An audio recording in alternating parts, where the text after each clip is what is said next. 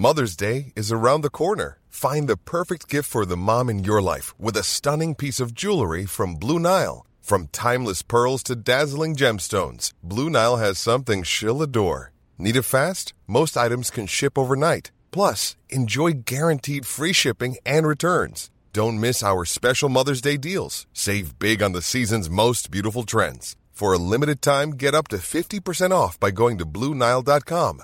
That's BlueNile.com. Chers auditeurs, Dear listeners, bonjour. welcome in Comme d'Archi Podcast Season 4 Saison 4, dans le monde fascinant des architectes. and in the architectural projects. Je suis Anne-Charlotte de Ponte, passionnée d'architecture et docteur des universités en histoire de l'archi. I am one of the spokespersons of Anne Charlotte, who is a PhD in architecture history. Merci Thank you d'être avec moi aujourd'hui. to be with us today. Et And maintenant, now, lundi en français, place au talent. and Wednesday, let's talk projects. In English, of course.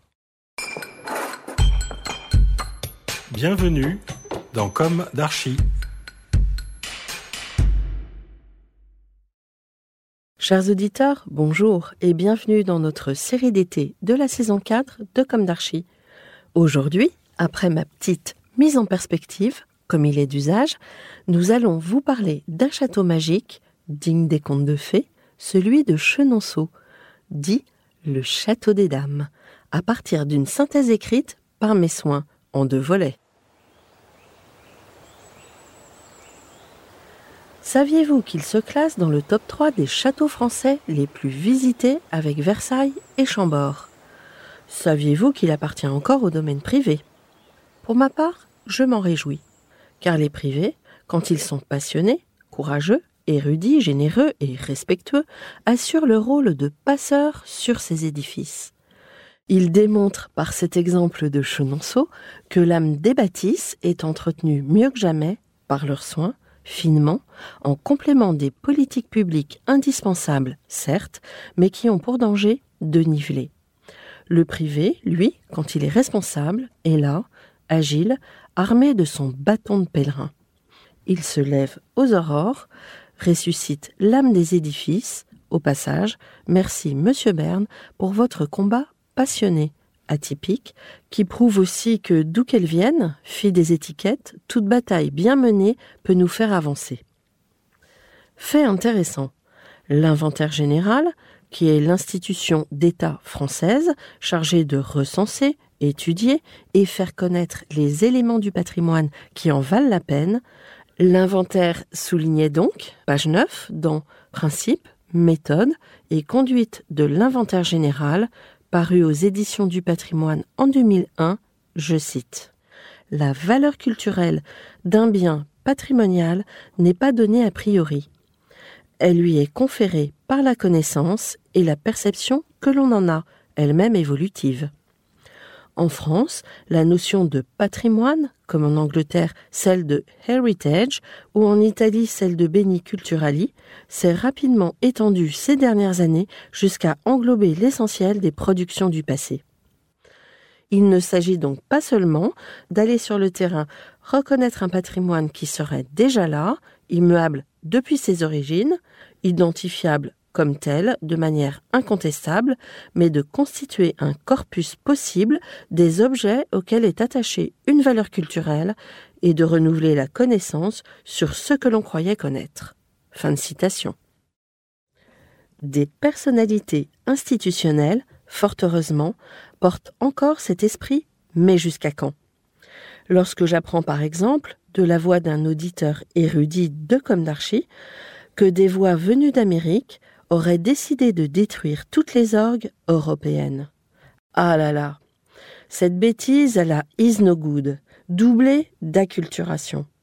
Que l'enragé Bulot, venu par-delà les mers, entre parenthèses qui eût cru qu'un Bulot puisse s'enrager de la sorte, commence par lâcher son téléphone et à fréquenter les bibliothèques, les vraies, faites d'escaliers, de lutrins, d'échelles, de rayons, enveloppés du bois qui crisse, et j'en passe.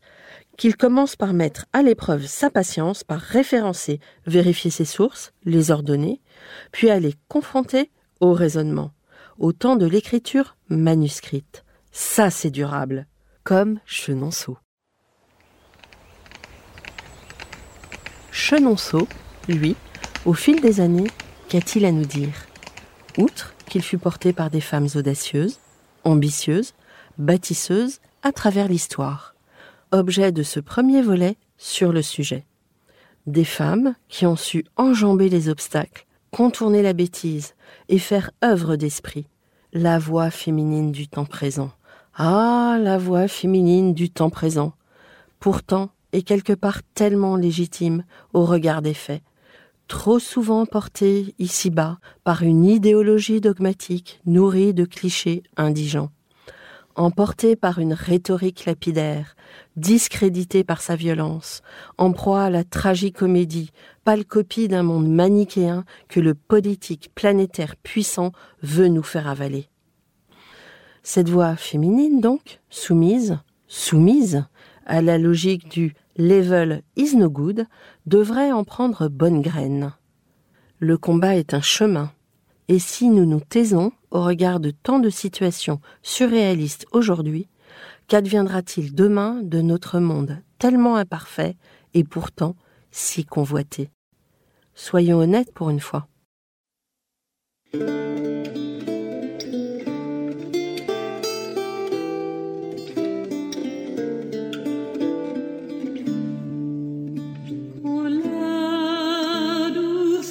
Flaubert disait que Chenonceau n'avait pas de sang sur les murs.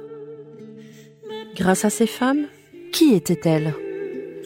Entre parenthèses, je dédie ce passage à mes filles et belles-filles et je leur dis au passage justement que si l'œuvre collective est puissante, le nivellement par la base ne fonctionne pas. Si le château de Chenonceau est surnommé le château des dames, c'est bien parce que ces femmes l'ont habité, l'ont entretenu et protégé pendant quatre siècles. Découvrons ces personnalités singulières, imparfaites, à travers l'histoire du château et les campagnes d'édification. Si le domaine de Chenonceau est mentionné pour la première fois au XIe siècle, l'histoire de la demeure commence, elle, au XIIIe siècle. Le fief appartient alors à un certain Jean-Marc, lequel, accusé de sédition, c'est-à-dire de révolte concertée contre l'autorité établie, se voit brûler son château en 1412. Qu'à cela ne tienne, il le rebâtit en le dotant d'un moulin fortifié, le tout livré vers 1430. Acculé par les dettes, son héritier Pierre-Marc vend la propriété à Thomas Boyer, et ce, en 1513. Thomas Boyer, receveur des finances du roi Charles VIII de France et de Louis XII, et enfin de François Ier. Thomas Boyer décide d'en démolir une grande partie, le moulin, le château, pour le reconstruire, ne laissant que le donjon d'origine, la tour Marc. Les travaux durent près de dix ans, à partir de 1515. Or, c'est la femme de Thomas Boyer, Catherine Brissonnet, la première femme de Chenonceau, qui en supervise la reconstruction. Elle y devient la maîtresse des lieux et prend plaisir à y inviter la noblesse française. Tour à tour, professionnelle du suivi de chantier et hôtesse. François Ier y passe à deux reprises. Mais le fils de Thomas Boyer, héritier, omet d'honorer une dette qu'il a contractée auprès de la couronne de France. Rebelote. François Ier saisit le château en 1535. Quand la mort du roi survient l'année 1547, c'est son fils Henri II qui en hérite et qui l'offre par amour à sa maîtresse Diane de Poitiers. Cette dernière s'y attache. Cavalière sans égal, et pour franchir l'affluent du fleuve la Loire, le Cher donc, à cheval, elle y fait construire le pont dès 1547 selon la technique du bâtard d'eau. Elle y ajoute potager et verger, agrémente de jardins à la française, dont celui en terrasse entouré de murs protégeant des crues.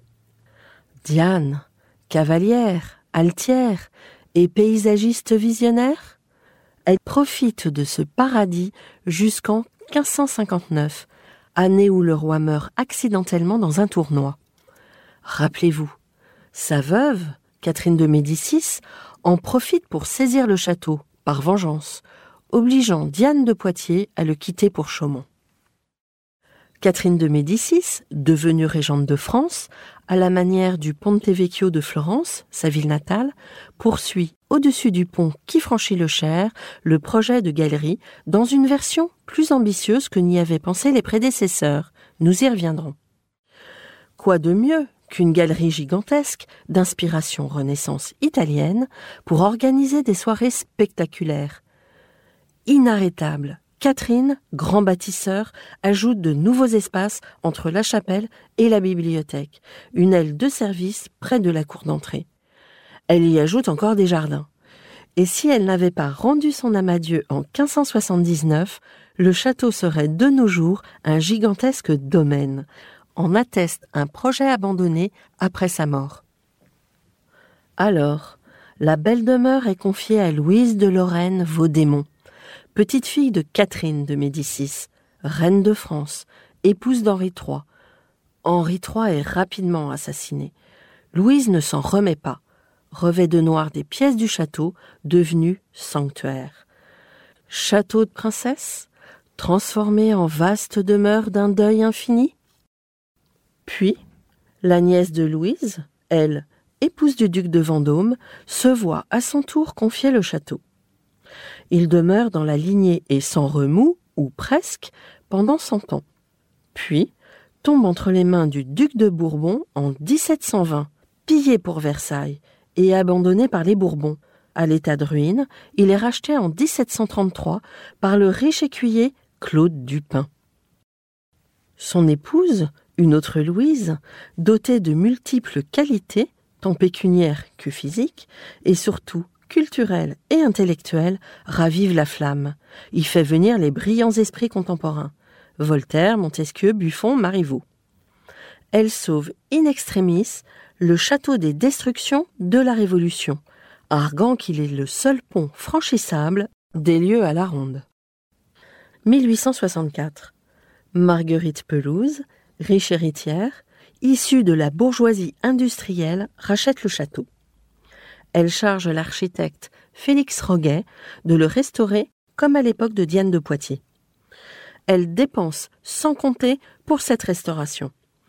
Une sombre affaire politique la mène à la ruine, et le château est finalement saisi pour être revendu en 1891 à un millionnaire cubain qui le revend fissa à son propre neveu, qui lui-même le revend encore à la famille Meunier des chocolats du même nom.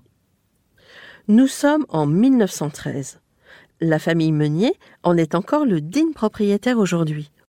Ouf, la valse des noms opère une trêve. Simone Meunier, pendant la Première Guerre mondiale, loin des tranchées, administre l'hôpital installé dans les deux galeries du château. Plus de 2000 blessés sont soignés jusqu'à la fin de la guerre. Pendant plusieurs décennies, la conservation est confiée par la famille à Bernard Voisin, de formation agronome, lequel veille sans faillir sur cet héritage devenu entreprise culturelle. Nous pensions que Marguerite Pelouse serait la dernière femme à sauver le château, que Simone Meunier serait la dernière femme à y travailler en résilience. C'était sans compter leur Meunier, épouse de Jean-Louis Meunier, surnommé le Dragon de la Loire, qui en assure seul la direction depuis 2002. Mécène, femme de son temps, à l'esprit moderne et vaillant. Pour ma part, j'aurais aimé qu'il y eût davantage de dragons en Loire. Peut-être demain, pour que perdure la magie de l'édifice reconstruit par Thomas Boyer à partir de 1515. Chers auditeurs, rendez-vous la semaine prochaine pour la suite du récit sur Chenonceau, le Chenonceau versus construction et style. D'ici là, prenez soin de vous. Au revoir.